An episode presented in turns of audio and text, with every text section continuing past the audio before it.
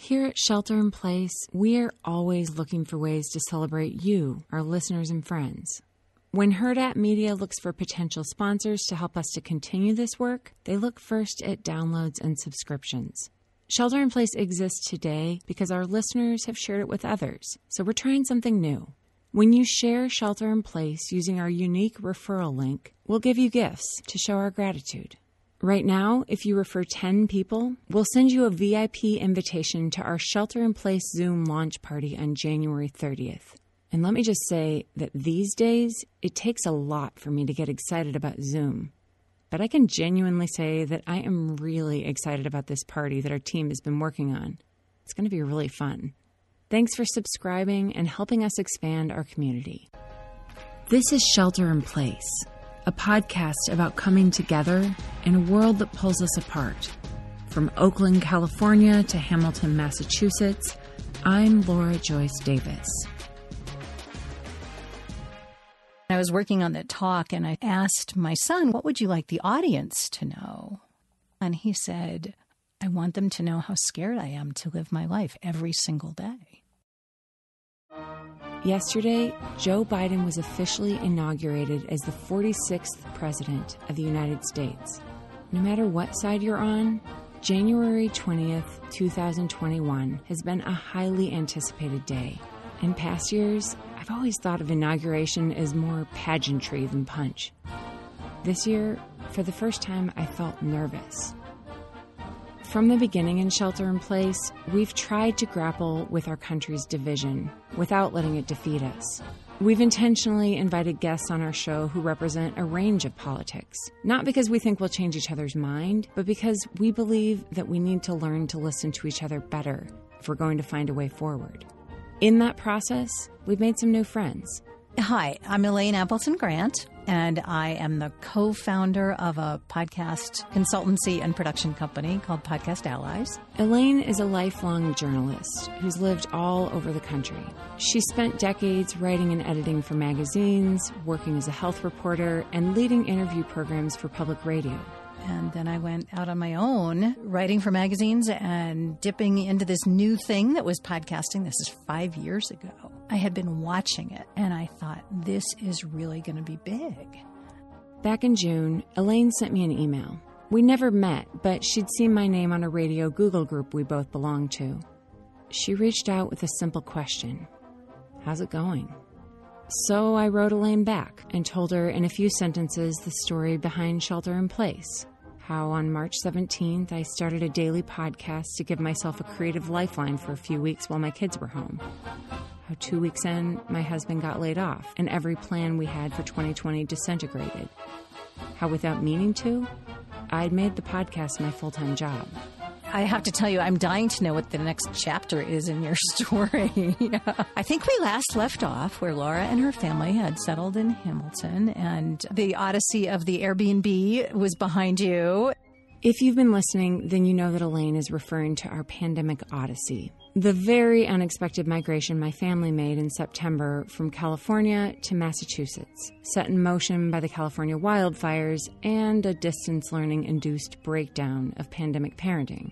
Halfway through the original Odyssey, just when you think Odysseus and his men have escaped the danger of the sirens, they have to navigate some even dicier waters between Scylla, a six headed monster who gobbles up six of Odysseus' men, and Charybdis, a giant whirlpool that could swallow the entire ship whole.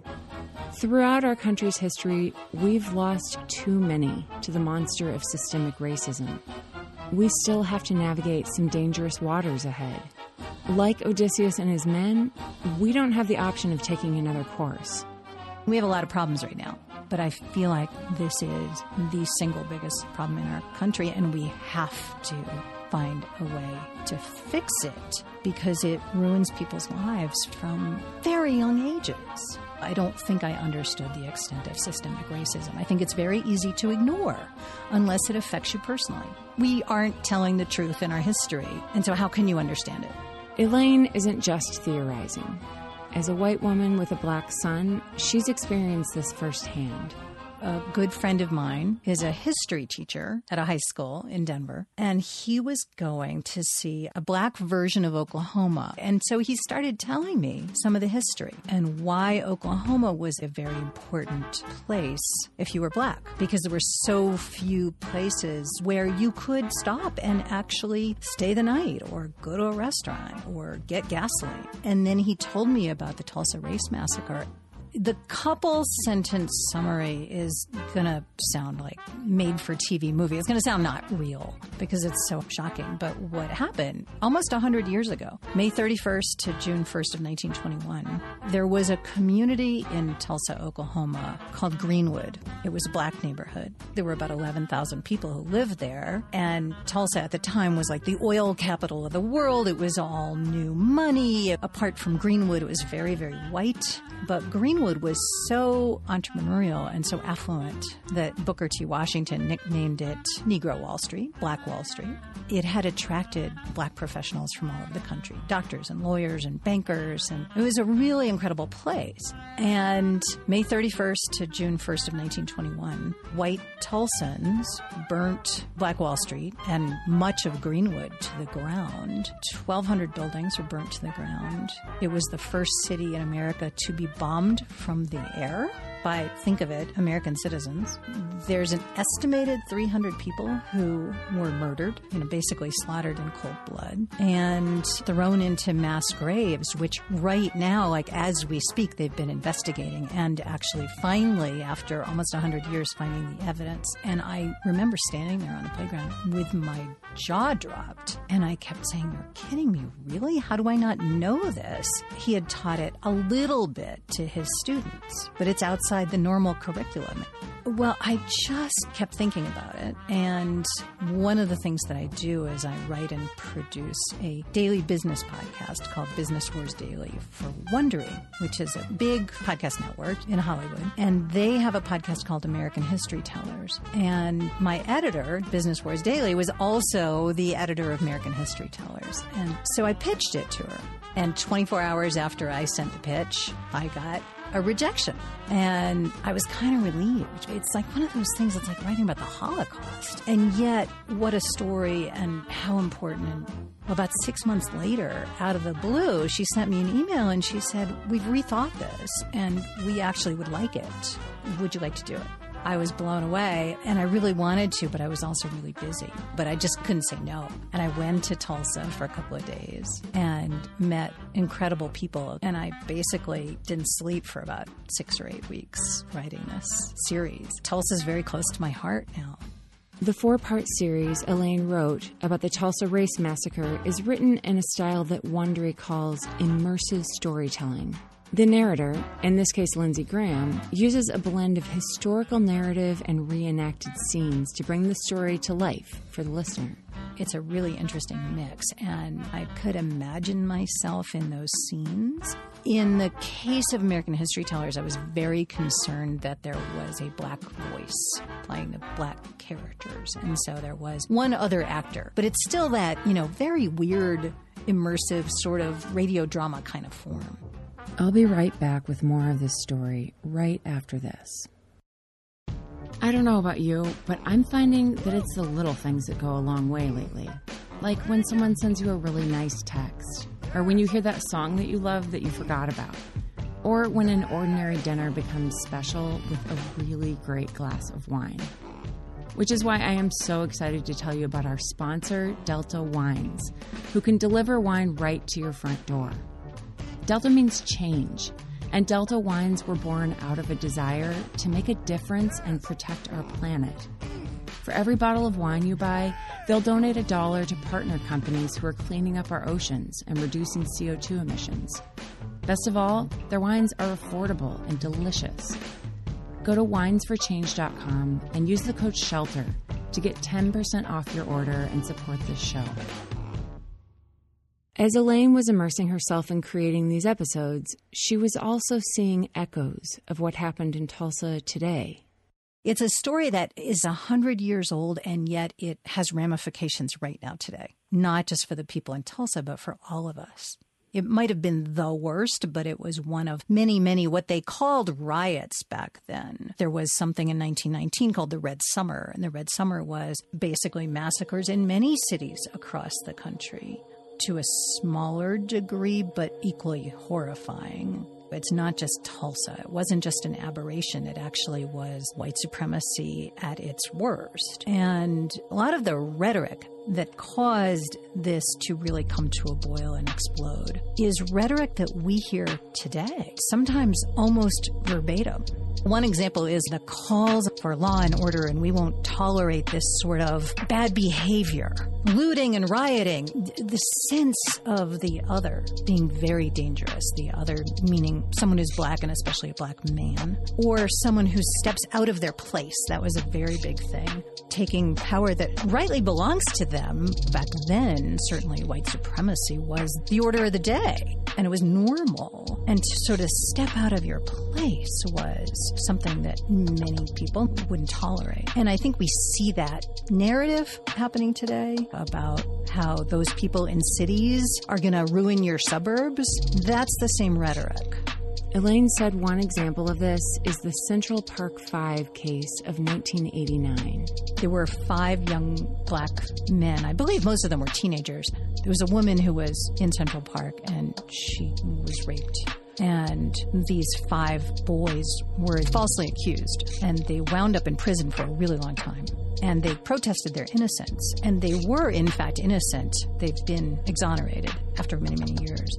And at the time, Donald Trump was, I believe, in real estate in New York City, and he took out a full page ad calling for them to be, you know, thrown in jail. And the language that he used at the time was the same language that was used by a newspaper editor in 1921 who was calling for this young black teenager. His name was Dick Rowland. He was 19 years old. He had been trying to build up his subscriptions to his newspaper by doing all this very sensational talk about law and order and how the people in Greenwood were reprobates and we needed police to go in there and clean it all up. He was basically saying Dick Rowland is going to be lynched. There's going to be a black person lynched in Tulsa tonight on a headline of the newspaper.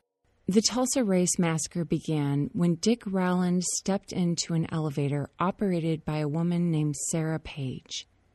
No one knows exactly what happened that day. Maybe Dick Rowland tripped. What we do know is that he touched Sarah Page's arm, and when she screamed, he fled the scene. Without seeing anything, the building clerk called the police and reported that Dick Rowland had assaulted Sarah Page. In 1921 in Tulsa, the word assault meant rape. Within a few hours, the Tulsa Tribune printed a front page story saying that Dick Rowland was guilty of rape. The headline read, Negro to be lynched in Tulsa tonight. Dick Rowland was arrested even though there was no evidence for his supposed crime. By nightfall, an angry white mob had gathered at the courthouse where he was being held. So it had been building and building and building, and then mob rule sort of took over. And the language is so similar today. I hate to say it, but I wasn't that surprised by what happened to George Floyd or Breonna Taylor, any of those folks. And I'm not that surprised, sadly, by the backlash that says, oh, racism doesn't exist, or that's not us, or, well, if they didn't loot. I don't think I understood the extent of systemic racism. I think it's very easy to ignore unless it affects you personally. And I was privileged to not have it affect me. And I have a black son who I adopted when he was six weeks old. And he would say when he was 11, of this teacher, this person was being racist to me. And I'd say, oh, no, no. You know, people are too nice for that. That, no, you know, you must have been behaving badly. And it really took me taking this deep dive into this history for me to understand what's going on in the world today we need to be learning the reality of all of American history, not just white American history. I mean, I don't discount the successes, but we're also missing the dramatic, wonderful successes of black people in this country because they've been discounted, just like we have discounted the history of women. Researching and writing about the Tulsa Race Massacre didn't just change Elaine's understanding of racism in America, it changed her relationship with her son. I believed, as many, many, many adoptive parents believe, that all will be well because all you need is love. And my son, for the first 10 years of his life, was raised in a town that was virtually completely white in New Hampshire. But because he started out his life there and because little kids are cute, I wasn't aware of racism. I suspected it existed in maybe having fewer play dates, that kind of stuff, the stuff that you don't know. But he had a lot of friends and things were fine. But I do remember him being in kindergarten and coming home and saying, Mom, I don't look like anybody else. It was sort of a gradual thing. And I didn't really become aware of it until he was about 11 in Denver. And he's a big kid and he was starting to get big. And we lived in a sort of suburban neighborhood. It's a nice place but, you know, not a whole lot of black people. And he started to feel the eyes on him, you know, next door moms watching him. And there was one night when he was out playing with a couple of his white friends, you know, maybe a block or two away, and a police officer stopped them and asked my son where he lived. And he told him and didn't understand why he was being asked. And this police officer did not ask the white boys where they lived. And I remember Teddy came home and told me that, and I just didn't grasp the seriousness of that. But I do remember telling him, You can't ride your bike home through the alleys. You have to go on the streets. Because he would be looked at as someone who might be like casing houses to steal things.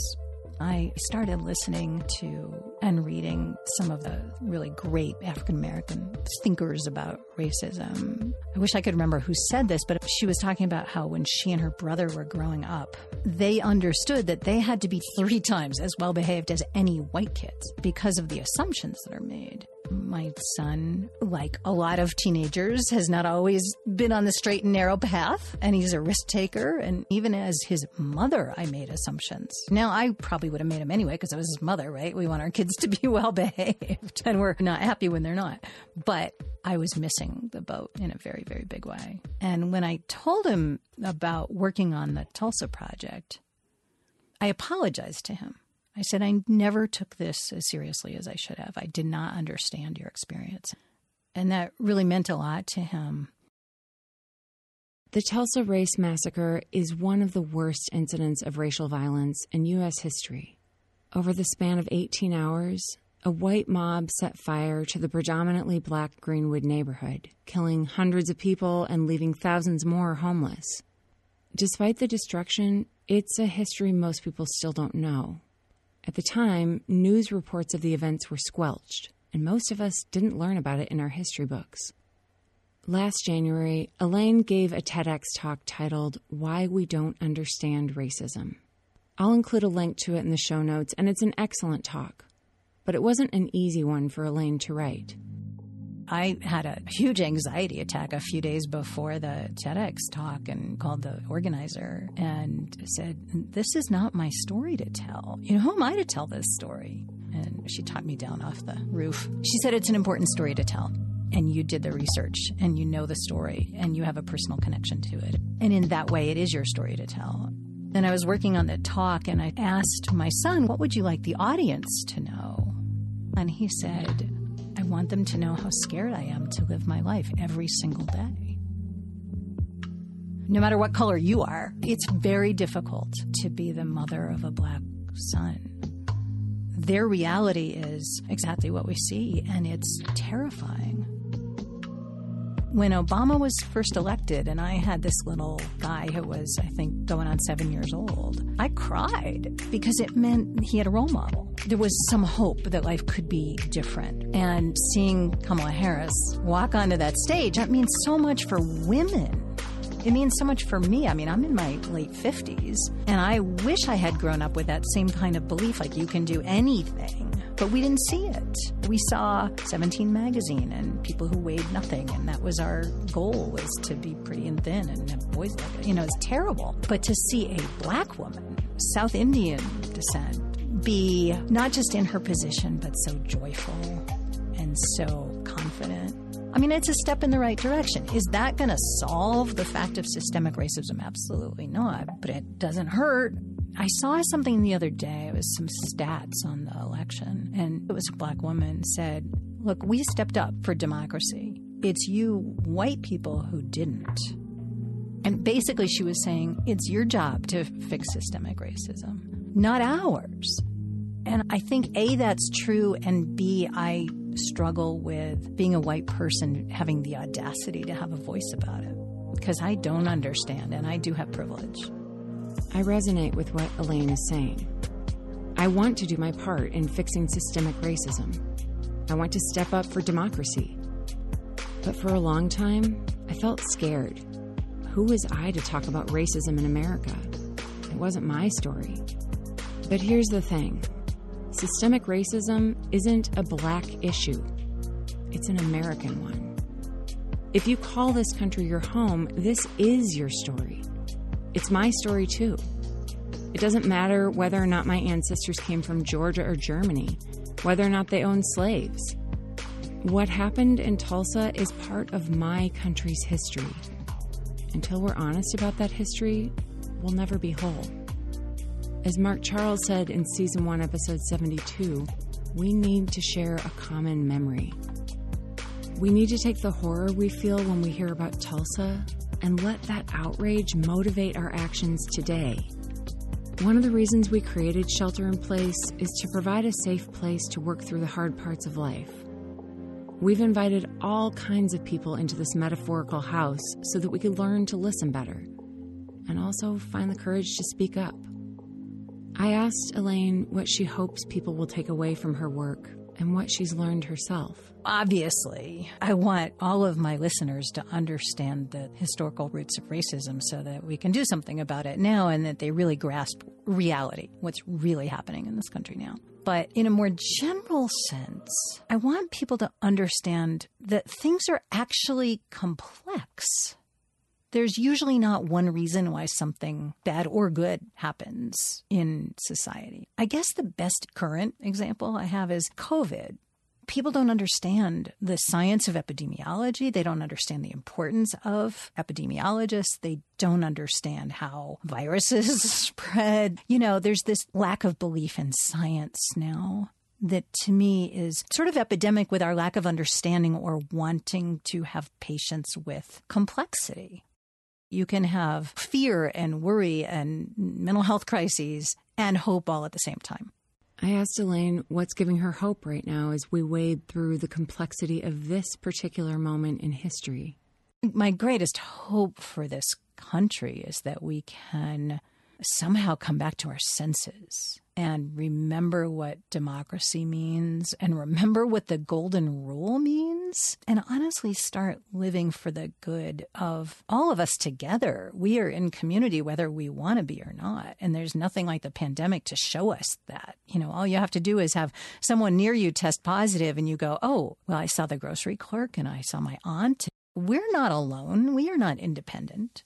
But politics have many of us believing that it's just us. It's just me and my family and my friends. And those are the only people who I need to worry about. And I just feel that that is really the opposite of the truth. You know, I'm a big believer in, in, the original ideals of American democracy, not the way it played out in terms of white supremacy and slavery, but the ideals of it, but also really of community.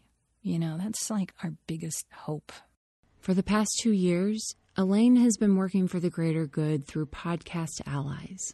Not just in the podcast she helps to create, but in her work training and mentoring others. There are a ton of people who are launching podcasts these days, and it helps to have someone guide you my business partner, Lindsay O'Connor, she's written five books and has had a career in radio and some in TV as well. And it's remarkable. And we got together and we started Podcast Allies. We started out doing two things doing creative consulting with organizations for how to develop a podcast and doing production of those podcasts. One of the projects that I'm most excited about right now, we've been working with Environmental Defense Fund for quite some time to develop a flagship podcast for them and produce it. It's called Degrees real talk about planet saving careers.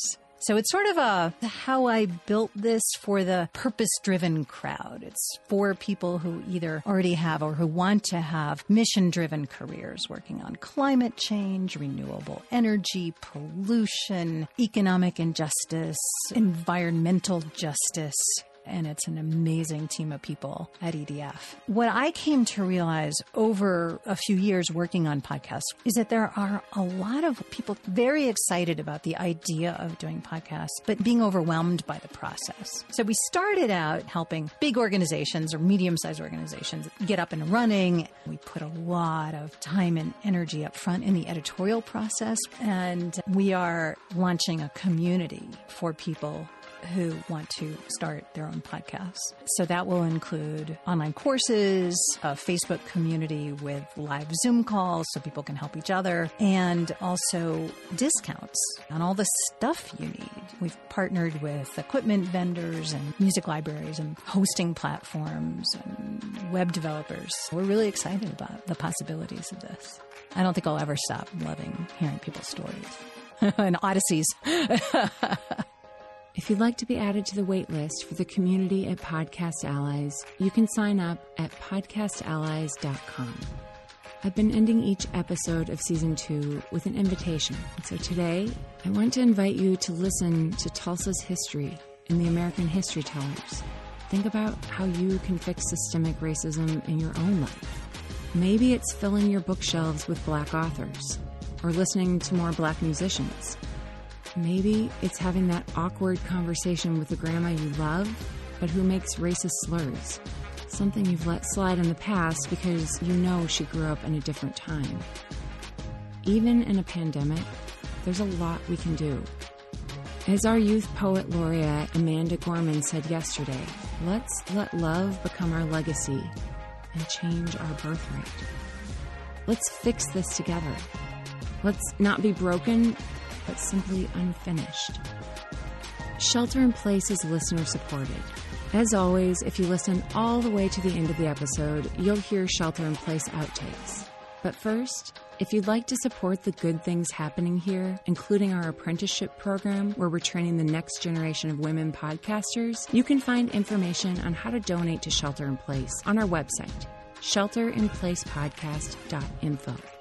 If you'd like to help but can't donate, asking your friends and loved ones to subscribe to Shelter in Place helps Hurrdat Media to find us sponsors and expands our community.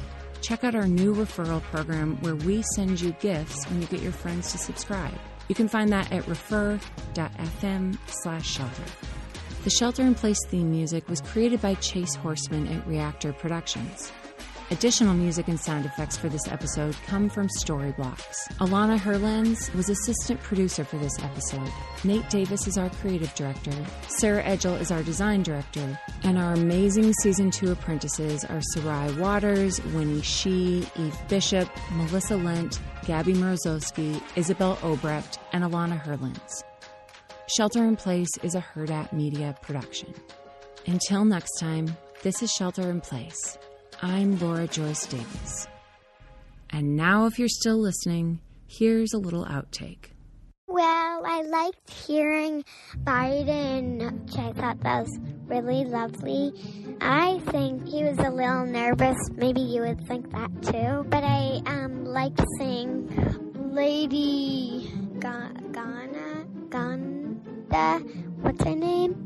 I really liked hearing her. I think she has a beautiful voice, but I was kind of like, um, whoa, she is a big dress, a big dress, because she, well, she really did. It was very fluffy. A Hurrdat Media Production.